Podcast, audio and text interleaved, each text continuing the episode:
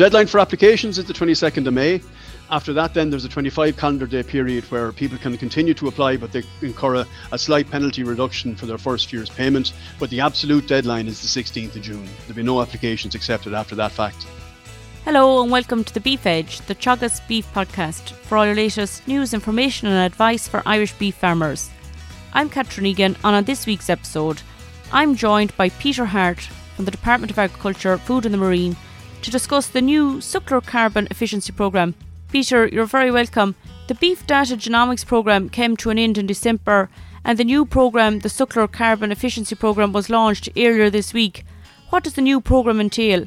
Yes, SCEP so, it launched this week and it, it, it looks to continue on the positives that were built or delivered by BDGP.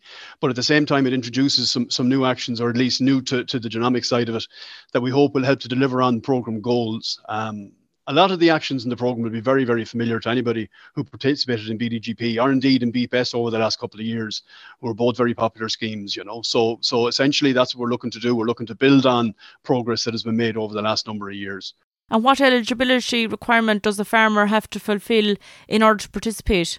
Well, on a basic level, they need to be a herd owner first and foremost. So they have to be over 18 years of age and they have to be farming a holding with that has a BISS application submitted for each year of the program. And that's an eligibility criteria that you have to have a BISS application in.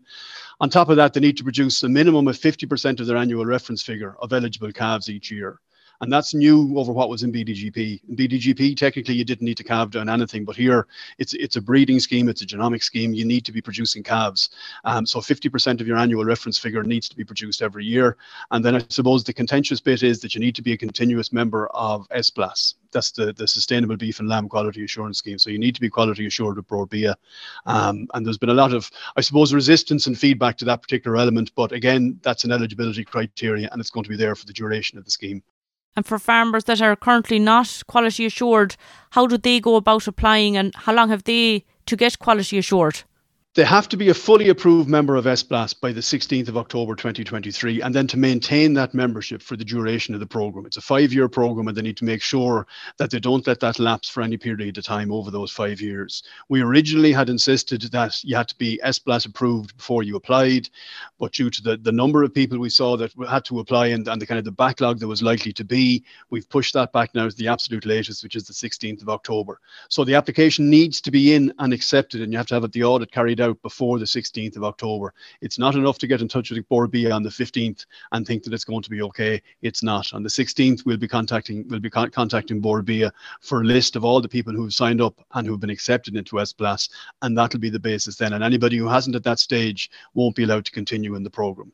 Um, Bord Bia have a help desk. Uh, the number is 01 524 0410. Um, and they'll be able to, they'll send you out a pack and they'll be able to guide you through the process. It isn't that onerous. Um, we also were starting um, a, a, range of information meetings over the next few weeks on the far side of Easter, and Bord will be participating in that. They will have a they will be doing presentations at it, but they'll also have staff on hand to take applications on the night from anybody who's interested and who needs to sign up to it. That's a great help, Peter. You mentioned there the reference number. How is the reference number of cows calculated for the programme? Yeah, so so again, again, we, we we base payments on historical production, if you like, on a holding as much as we can. So it needs to be representative of what the output on the holding, because ultimately we can't pay people to expand, if you like. That we can only hold it on the basis of what they've historically produced. For BDGP, the reference reference year was 2014. That caused issues for a number of people because they may have had a problem with TB, they may have had it destocked for one reason or another. So here, what we've done is in order to kind of to, to, to level out any peaks or troughs there might be, what we're doing is we're looking at what was produced on the holdings between 2016 and 2021. So those six years, and we take the best three years, and that is that the number of suckler cows that calved on the holding within within that period period. And we get an average of those three years to produce a reference figure. So with that, we hope to be even more representative than what was there before. And if somebody had a really good year, they might they might they might get a reference figure that's slightly low. But similarly, if somebody had one or two years where they didn't produce as much as they would plan to produce, by going with the three years, it should be more representative of what they're doing. Okay, so the three years, and it's it's it's the number of eligible cows that produce an eligible calf, so suckler cows really, and then far- participants when they're signing up, they can declare up to that number as their program reference. So, for instance, somebody might have a reference figure that's been been been been, been given to them of maybe 25, but when they look at the targets that are require required over the years, or maybe they have a plan on the holding, or maybe they've got some some some uh, some rented land that they're going to lose access to, or whatever it might be, they can actually reduce that figure downwards. So they might set it at 20 for the program. And then each year, there is also the ability that you can log in in January and actually tweak it up or down. Because again, it was one of the criticisms of BDGP that when people signed up to it, they were set a set of, of, of, of, they were set a reference figure and targets that were based on that reference figure for the following six years. And five years into the program, they found that that, that they couldn't meet them or, or could only meet them with difficulty. So we've we've brought in flexibility that allows participants to drop that reference figure year on year and bring it back up to where they want it to be to reflect the reality of the of, of the farming on their holding at that time. And can an individual change system within the five years, Peter, without a clawback then? Well, they can if provided they meet the scheme requirements. So, so obviously we're going to go on and we'll, we'll, we'll talk about the various um, the various actions that have to be carried out under the scheme. But all those actions, for the most part, they hang off the targets that are set against the reference figure, whether it's calving down 50%, whether it's whether it's uh, the genotyping amount, whether it's what they have to have in terms of sires and four or five star sires and replacement dams, all those targets are calculated from the annual reference figure that the farmer sets. So if you've got somebody with, say, for instance, who is starting the process of moving into dairying, um, that wasn't under BDGP. That wasn't something that was really compatible with it. You couldn't, you, you know, you couldn't meet scheme requirements and continue into dairying without difficulty. But here, what we have is you have the ability where they can reduce down their reference number, so reducing all the targets that they hit, which allows them to, and it might necessarily be dairying. That's just because that's been a, a popular transition over the last couple of years. But it could be somebody who maybe is of an age where they're starting to dial back on the amount of farming that they're doing, and they're they're, they're maybe going into pure dry stock that they don't want to be in the business of calving anymore. They can still meet their program targets, albeit that their payment will reduce, but their targets will reduce to match whatever ref, ref, reference figure they've set for the year.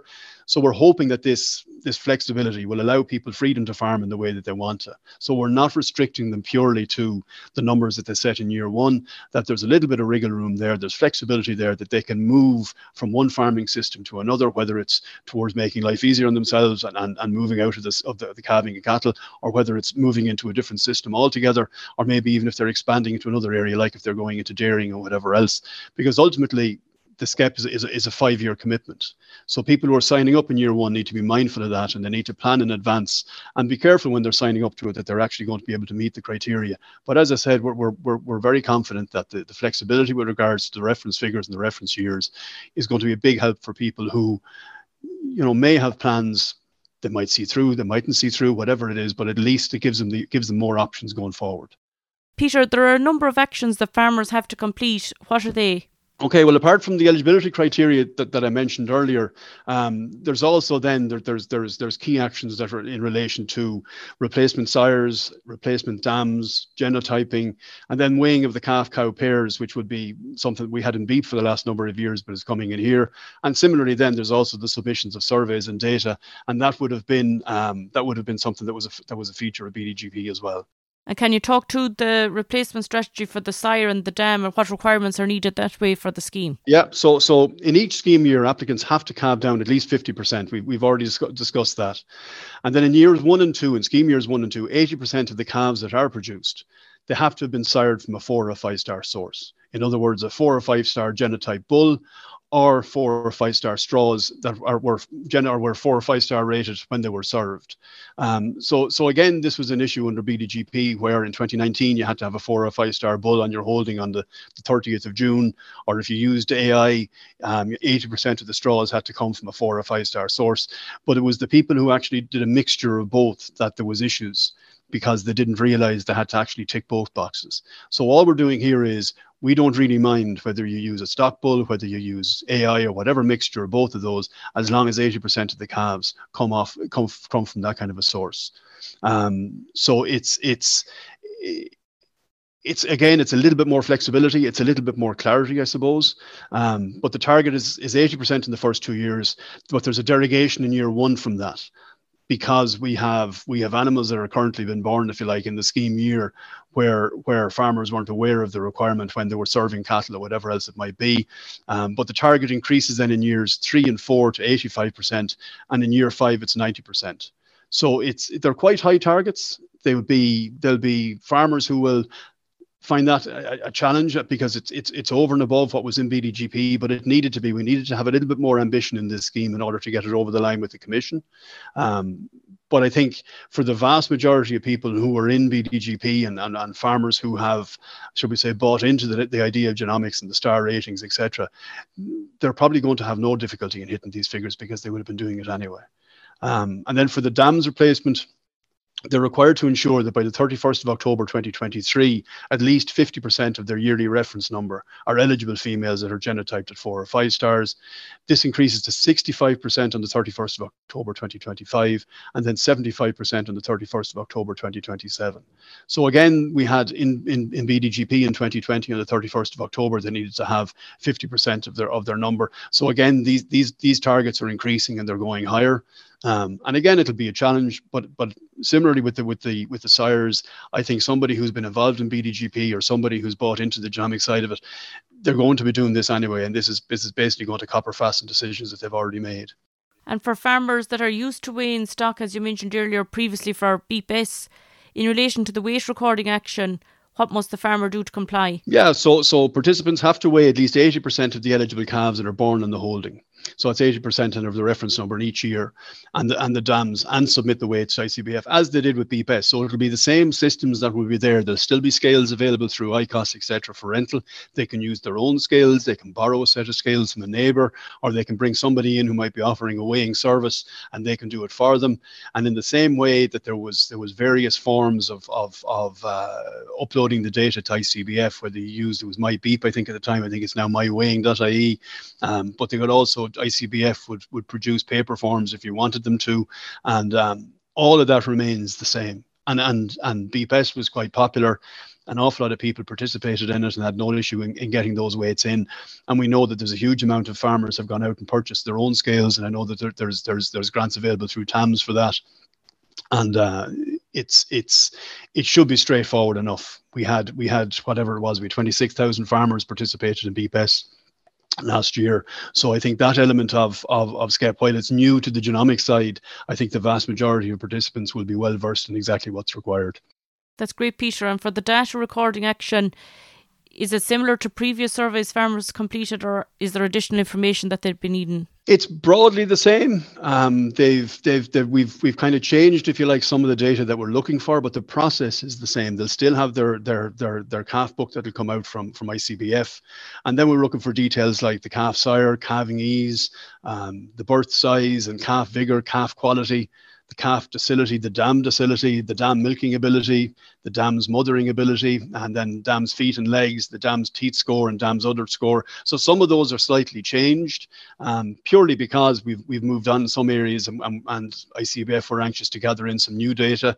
But in terms then of, of uploading that data, etc., all of that is the same as what it was more or less. It still goes up to ICBF, um, and we still go ahead and pay on that basis. So it's it's useful information for ourselves, and it's useful information for ICBF, um, and, and a lot of that and the requirements that will be there will be covered in the training that that will come as part of the scheme.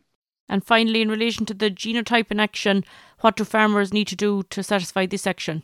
So applicants will be required to take a tissue tag sample from animals selected for genotyping. So much like with BDGP, farmers will be sent out a list of targets for genotyping. They'll have they'll have a few weeks where they can amend that if they want to, that they can change it and interact or liaise with ICBF to change it.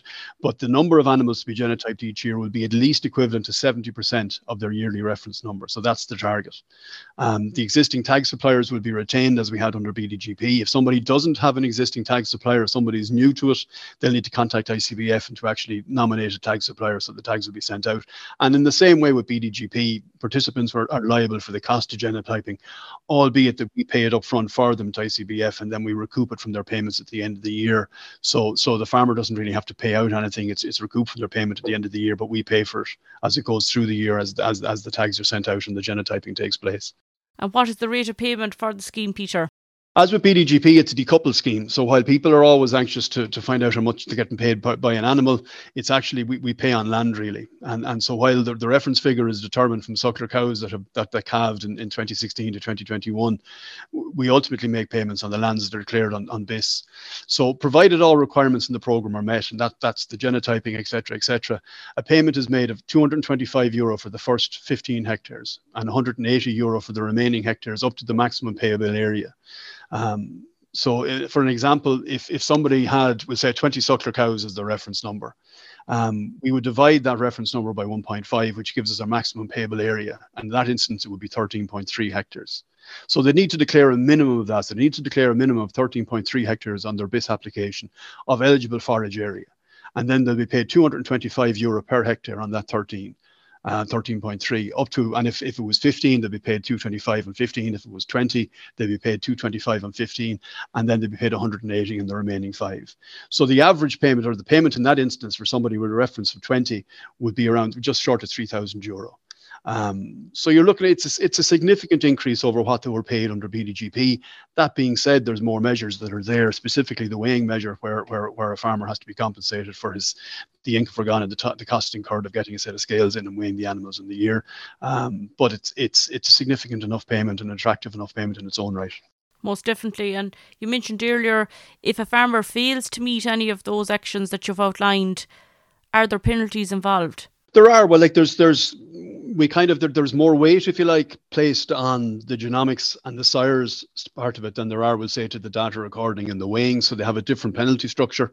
But the the one of the downfalls there was not even necessarily a downfall. One of the shortcomings there was with BDGP was that we didn't accurately define, if you like, what would happen when certain actions didn't take place or if there was repeated or, or, or, or, continuous failure to meet certain actions. And, and we've kind of dealt with that in the terms and conditions here.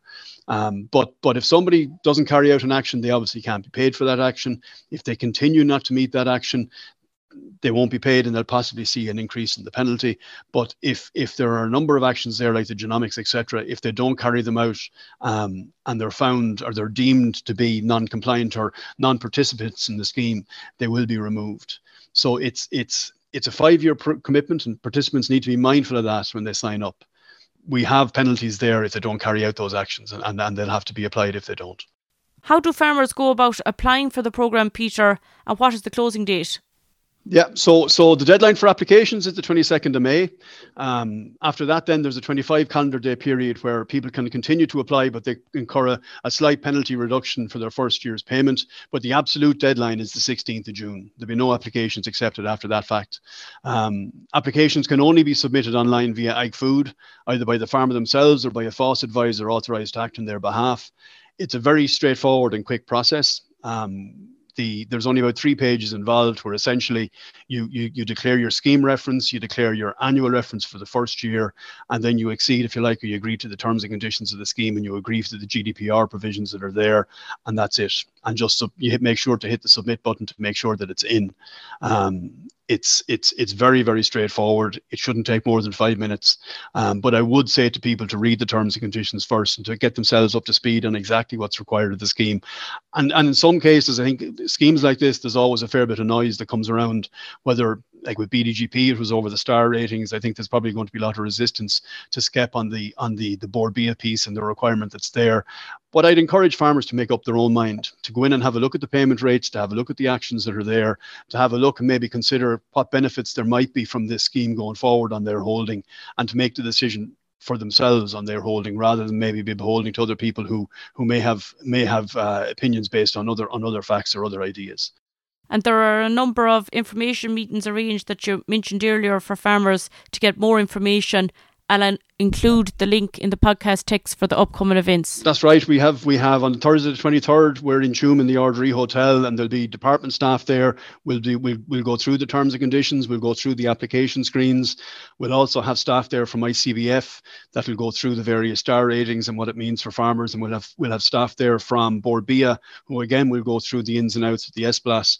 Um, there'll also be department staff there who will manage your application for you if you want. And similarly, there'll be people there from SBLAS who will or from Bia who will be able to uh, sort out your application as well for that side of it. So the the, the, the first one there, or the, the, the next one is in Tuam in the Ard Rí Hotel on Thursday the 23rd. Then we're in Ennis and Treacy's West County Hotel on March 28th. We're in the New Park Hotel in Kilkenny on March 29th. The Landmark Hotel in Carrick-on-Shannon on March 30th. Then we take a break for Easter and we're back on April the 18th in the West Lodge in Bantry. On April 20th, we're in Tralee in the Brandon Hotel. On May the 2nd, we're in Letterkenny, the Mount Errigal, and then we finish up on May the 3rd in the Great National Hotel in Ballina. That's great, Peter. Thanks very much, and hopefully, farmers will be able to attend one of those information evenings. That's great. That's all for this week's episode, and my thanks to Peter for joining me on the show. Teagasc are hosting a series of breeding walks across the country over the coming month. Check out the Teagasc website for further details. You can catch up on all other shows and interviews from the Beef Edge podcast on the Chagas website at teagasc.ie, or you can listen on Apple and Google Podcasts as well as Spotify. Don't forget to rate, review, and subscribe so you never miss a show. For all other updates from our beef programme, keep an eye on our Twitter and Facebook pages. Until next time, I'm Katrin Egan, and thanks for listening.